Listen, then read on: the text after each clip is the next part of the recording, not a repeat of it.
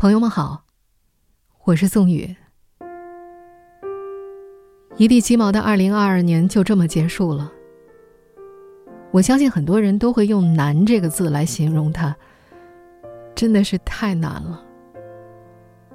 尤其这最后几个星期，忙乱和病痛、担忧和害怕，出现在包括我在内的很多人的人生字典里。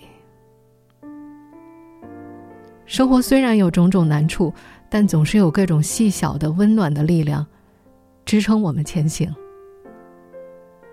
比如你们的鼓励和祝福，就是。十二月二十一号，在微信公号发布了广播和网络都暂停更新的说明之后，我们的微信后台陆续收到了两三百条慰问的留言，每一条我都看到了，谢谢大家。除了慰问和祝福之外，这段时间也陆陆续续有很多朋友和我们分享了自己的年度听播客报告。其中听的最多的一位朋友，在二零二二年听了三百六十二次、两百二十四小时的宋语选读。我不知道该怎么去表达我的感谢之情。谢谢你们愿意和我们共享你们宝贵的时间，更感谢有那么多善良的你们。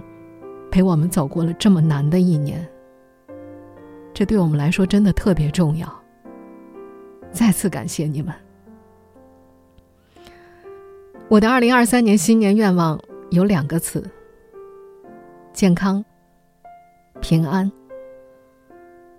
我相信很多人都是这样的吧。跌跌撞撞走过这三年之后，没有什么比健康和平安更加重要的了。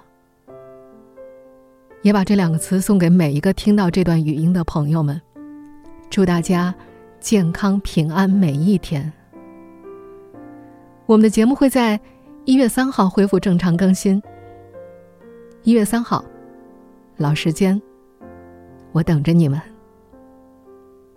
到时候见。